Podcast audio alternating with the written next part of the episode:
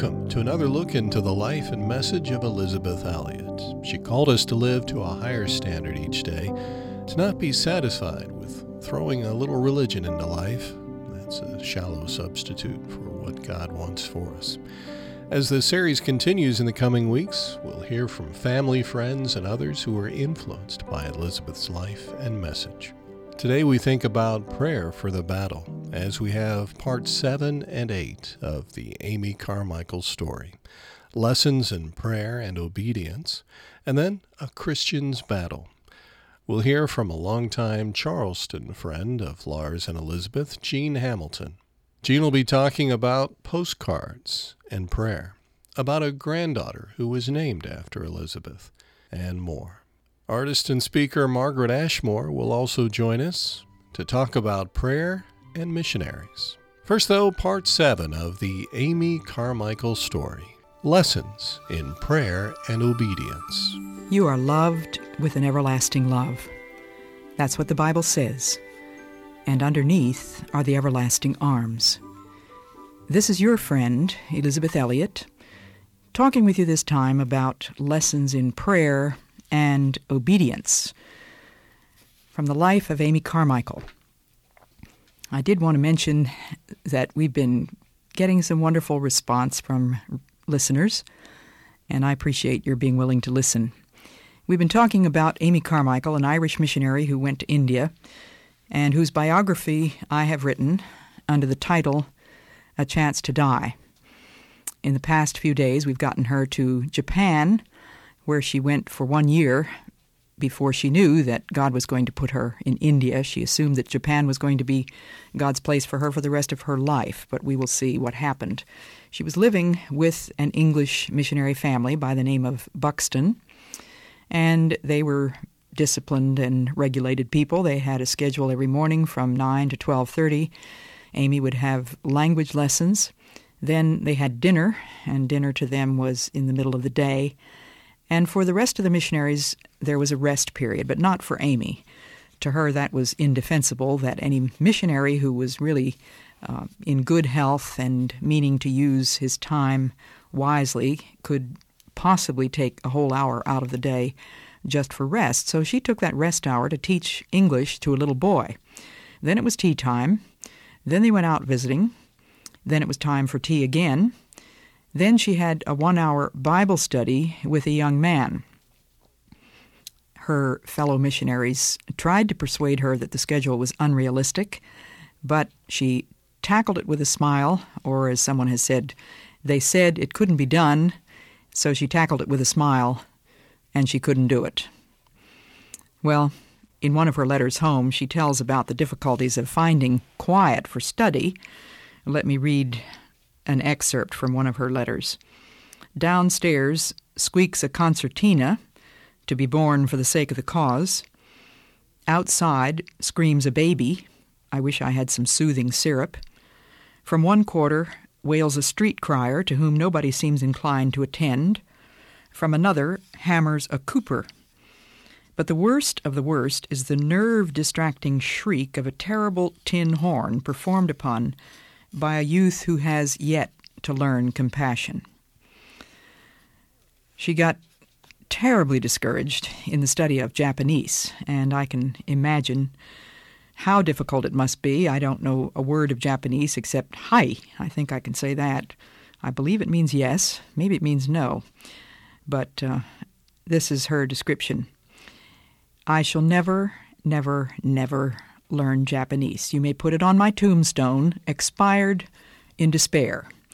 I'm in the middle of my lessons and have stopped short to tell you so. I answer all Misaki san's expostulations by assuring her that it is much more important for me to warn you to send out no more missionaries to a land with such a language than to go on longer trying to learn it. The length of the words alone was daunting, and there's a word here that takes up half a line on the page. Don't expect me to attempt to pronounce it. But she says, Here is the last straw which has broken the final back of my resolution. I wanted to say, I like fine weather better than wet. Not a complicated expression, one would imagine. It's the twist of construction that staggers me.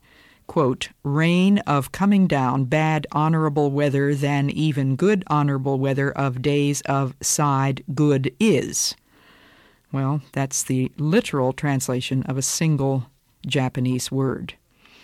She says you may learn pages of this Paul Parrott fashion, but how to form other sentences in such a world? Poor Misaki san is taking it quite seriously, and I am scribbling under a perfect hailstorm of Ah Visong san, which is her pronunciation of Amy's middle name, Wilson.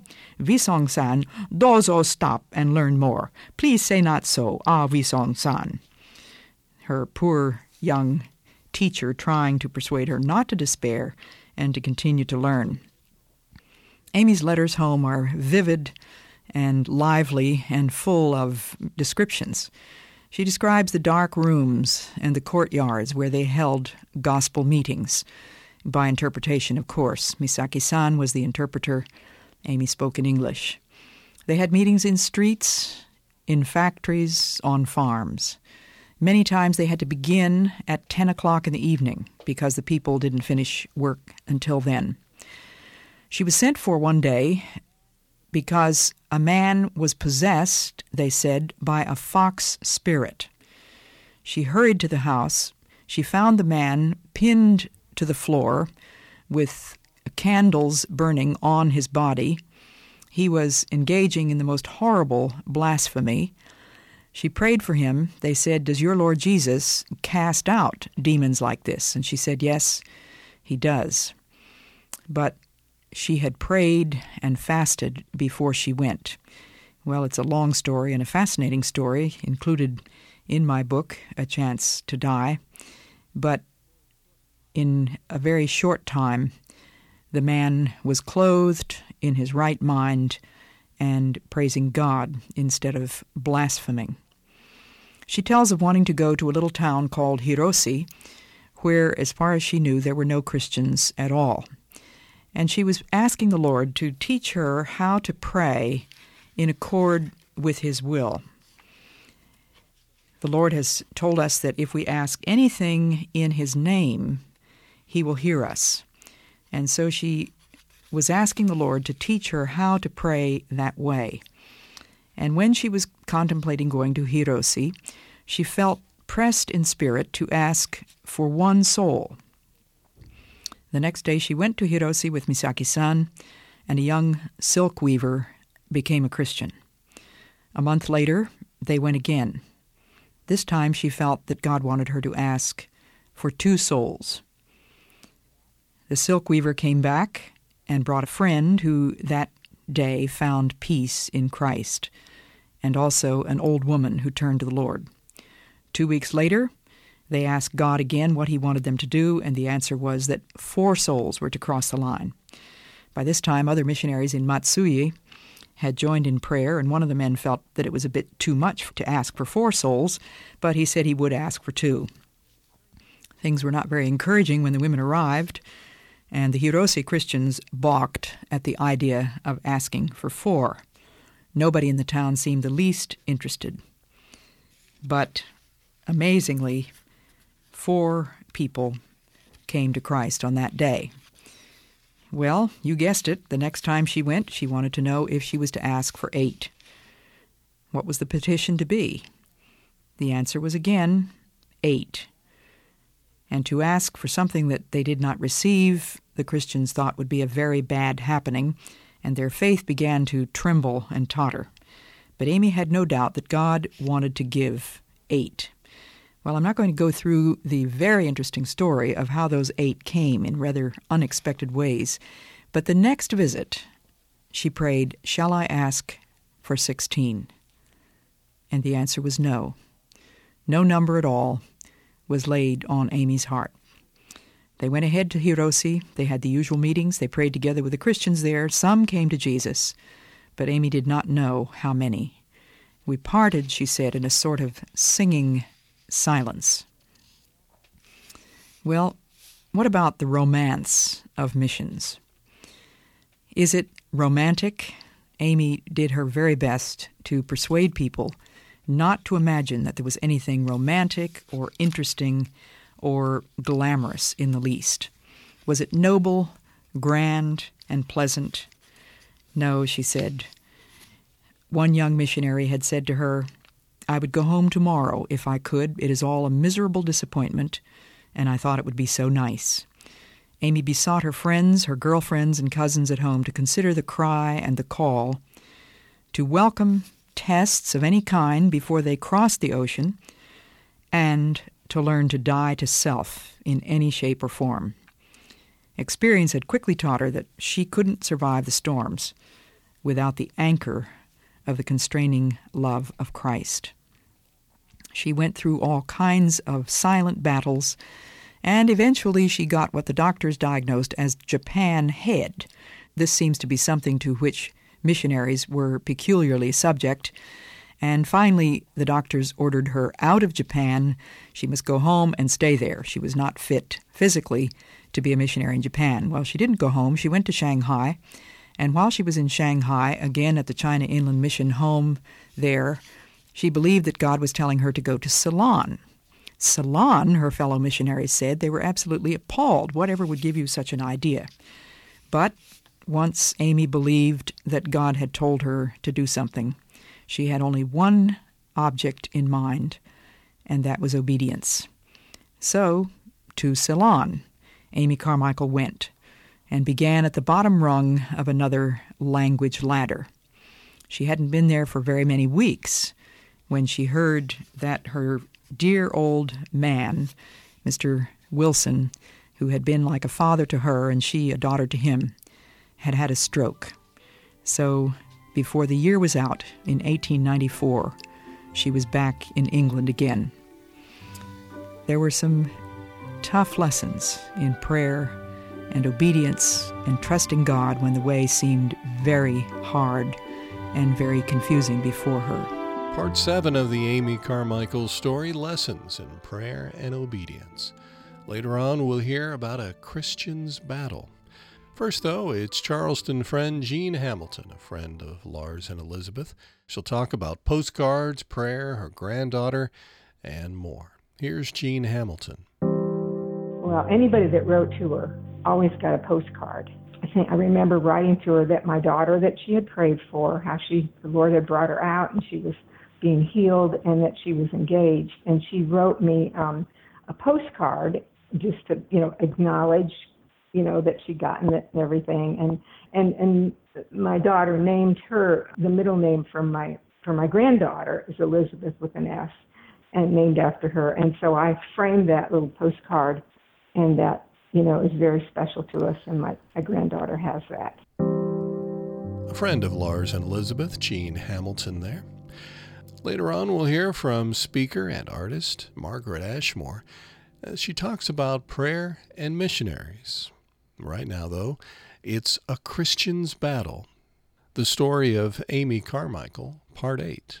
Am I speaking to anyone today who's having a real spiritual battle how about somebody who's having a mental battle or a physical battle or any other kind of a battle, maybe a moral battle? Well, whatever kind of a battle it is, remember that we are warned in Scripture that there is an enemy up against which the Christian always stands and has to fight with the whole armor of God. This is the description that Francois Coillard, a missionary of the Zambezi, wrote Amy Carmichael often quoted this. The evangelization of the world is a desperate struggle with the prince of darkness and with everything his rage can stir up in the shape of obstacles, vexations, oppositions, and hatred, whether by circumstances or by the hand of man. It is a serious task. Oh, it should mean a life of consecration. And I do want to make sure that you understand that everything that I'm saying on this program has an application to every single one of us, regardless of what our job may be or whether we feel as though we are as remote as anyone could possibly be from a missionary like Amy Carmichael. Just this morning before I came to the studio, for this program, I received a call from my daughter in California. She had gotten up at 4:30 this morning. She made a list of 18 things that she wanted me to pray about. Things that just have to be done, she said, but I don't see how I can get to them. Well, I know that the enemy of souls is up against even a young mother who is coping with the very ordinary things like getting a driver's license, getting the children immunized, taking things to the cleaners, getting buttons sewed on, what to do about root canals and the orthodontist when you've got six children. Can you imagine? Well, those were some of the things that were on Valerie's list this morning. Back to Amy Carmichael, our missionary. We told you in the last talk that she had had to leave Japan because of what they called Japan head. She had terrible headaches and neuralgia and who knows what else, but the doctors declared her unfit for missionary service overseas. Instead of going home, she went to Ceylon. She stayed in Ceylon only a few months before she was called back to England because of a stroke that her dear old man, Mr. Wilson, had. And so while she was in England, he was thinking that perhaps God had given her back to him. But that was not, in fact, the case. She was sure that God wanted her to go back to some field. Which one was it to be? And so she ended up in India. She learned that the city of Bangalore in India had a healthy climate for foreigners, not nearly so hot as other parts of India. And so learning about missionaries that were working in Bangalore, she made contact with them, and as quickly as she could, she took a boat and sailed to India. Well, once again, she plunged into the third language, having learned some Japanese and having begun the study of the language of Ceylon. Now she had to begin to study the language in India. Of course, there are many languages in India but she had to start at the bottom rung of yet another one. She tells about the missionaries' social activities. This, of course, was under the British Raj. There were hundreds, probably thousands, of Britishers in India, and missionaries had often made friends with them and had social activities in company with them, which were certainly not Amy's cup of tea. She could not justify the time that was spent in this way. To her, it was like making daisy chains while people were plunging blindly over a precipice. Once, when the ladies were doing their fancy needlework and the men were reading missionary papers for discussion, the question was asked whether anyone knew of an Indian who would work without pay. Amy wrote, There was a dead silence. The lady near me was busy matching her silks. All the others went on with what they were doing. Not one, so far as I could see, was astonished or shocked by such a question. At last, one of the men said, I must confess, I don't know of an Indian who would work without pay. But I felt as if a thunderbolt had fallen in the midst of that pleasant company. It wasn't that I thought the question referred to those who could not work unless their expenses were paid, to have one's expenses paid if one had not money of one's own is apostolic. No, it was not that. It was that no one in that room knew of any who, whether they had pay or not, were working purely for love of their Lord, who loved Him enough to work for love's sake only. I had half expected that in the moment's silence that followed, we would be on our knees in shame and contrition before God. For if such things were true, whose fault was it? But no, the discussion passed on to something else, and there was a buzz of conversation. That was all. I went to bed that night in much perplexity of spirit. She longed to become one with the Indian people.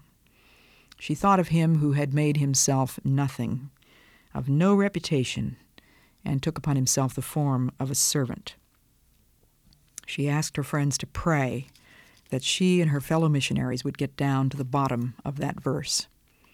She refused segregation, which was an absolute outrage among the British of the Raj in India. There had always been strict lines of demarcation between the Indian and the Englishman.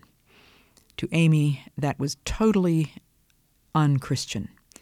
And so she not only kept company with Indians, she identified with them in dress. She adopted the beautiful, probably the most beautiful women's costume in the world, the Indian sari. She wore no shoes.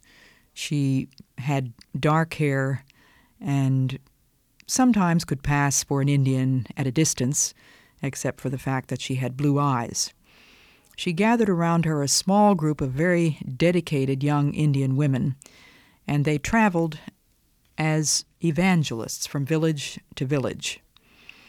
She called this the band. She was also working with a couple by the name of Mr. and Mrs. Thomas Walker, and as a new missionary, they had invited her to come and travel with them while she was learning Tamil. And so it began this work of the band with the bandies. Now, a bandy was their vehicle in which they traveled. And Amy said that except for the Chinese wheelbarrow, the most tiring way of going that I ever came across is the Indian bandy. The Japanese kuruma, or jinrickshaw, is bliss in comparison. Crash, bang, smash went the wheels on the rutted roads, jerking, pitching, lunging, and jolting the hapless passengers. One night, it was clear moonlight. We travel at night to escape the heat, she said and at first I couldn't think of going to sleep, and I walked ahead of the bandies, disturbing various flocks of parrots who passed uncomplimentary remarks in consequence, when at last I settled down to slumber sweet. Saral, that was one of the women in the band, rolled over on top of me, bumping me black and blue. The bandy threw her at me, she said. Then we stuck in the mud, and Mr. Walker had to help push us out. I wish you could have seen us one of Amy's saving characteristics was her sense of humor, and it comes out in the story of her life. But again and again, when they presented the gospel message with great earnestness, they found that it was not understood. Go, said one woman. We neither want you, nor your book, nor your way. An old leper called out, Who wants your Lord Jesus here? a devil dancer with her hair matted and twisted, her face spotted and smeared with idol marks, snarled at them. Your God is no God. If I come to him, my devil God will kill me. He is God. Yours died, you say, died and was buried. Your God is no God. Go away and tell your lies somewhere else. Who asks you to tell them here? rejection. And in their rejection, the missionaries were permitted to share in the sufferings of Christ. Remember what Jesus said Rejoice when men revile you and say all manner of evil against you falsely for my sake. Rejoice and be exceeding glad, for great is your reward in heaven. And that's the only reason that Amy Carmichael was able to call this hard, rigorous itinerant evangelism, blissful work. Is your work hard? Is it boring? Is it drudgery? Does it wear you out? If you do it for Him, it might just be transformed into blissful work. One day, as they were traveling, they met a very unusual woman, an educated woman, a beautiful woman. They learned later that she was married to the gods. Amy did not know exactly what that meant then, but that was the very beginning of the work that God was to lead her into for the rest of her life. A Christian is in a battle, a spiritual warfare against spiritual wickedness in high places and forces of evil. May God enable us to stand Somebody has said if you only pray when you're in trouble, you're in trouble. And Corrie ten Boom asked, Is prayer your steering wheel or your spare tire? A Christian's Battle, Part 8 in the Amy Carmichael story. Well, before we go, we have time to hear from speaker and artist Margaret Ashmore as she talks about prayer and about missionaries. Well, as I recall, the only time we had a discussion about prayer, it was prompted by the number of people who were leaving the mission field in need of counseling.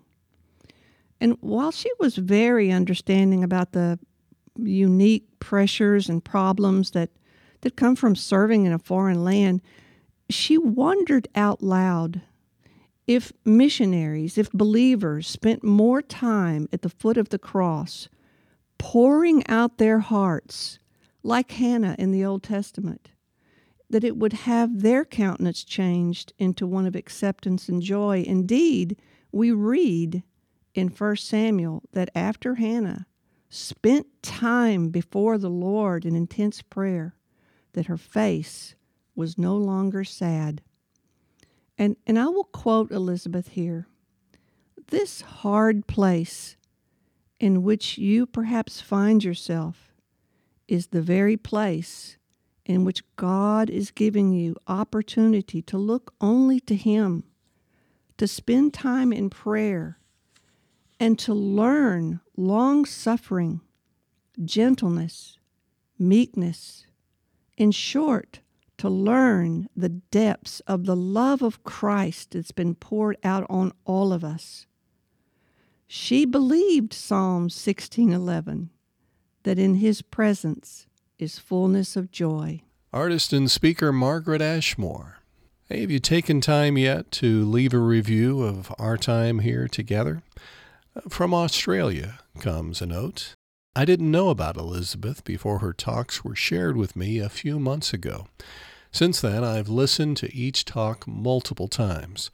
Her insights have helped me and guided me like nothing else. Her voice is just beautiful, and I love it when she mimics an accent or comes out with something that makes me burst out laughing. I've often been so lost and overwhelmed and struggling which Elisabeth says is often simply delayed obedience.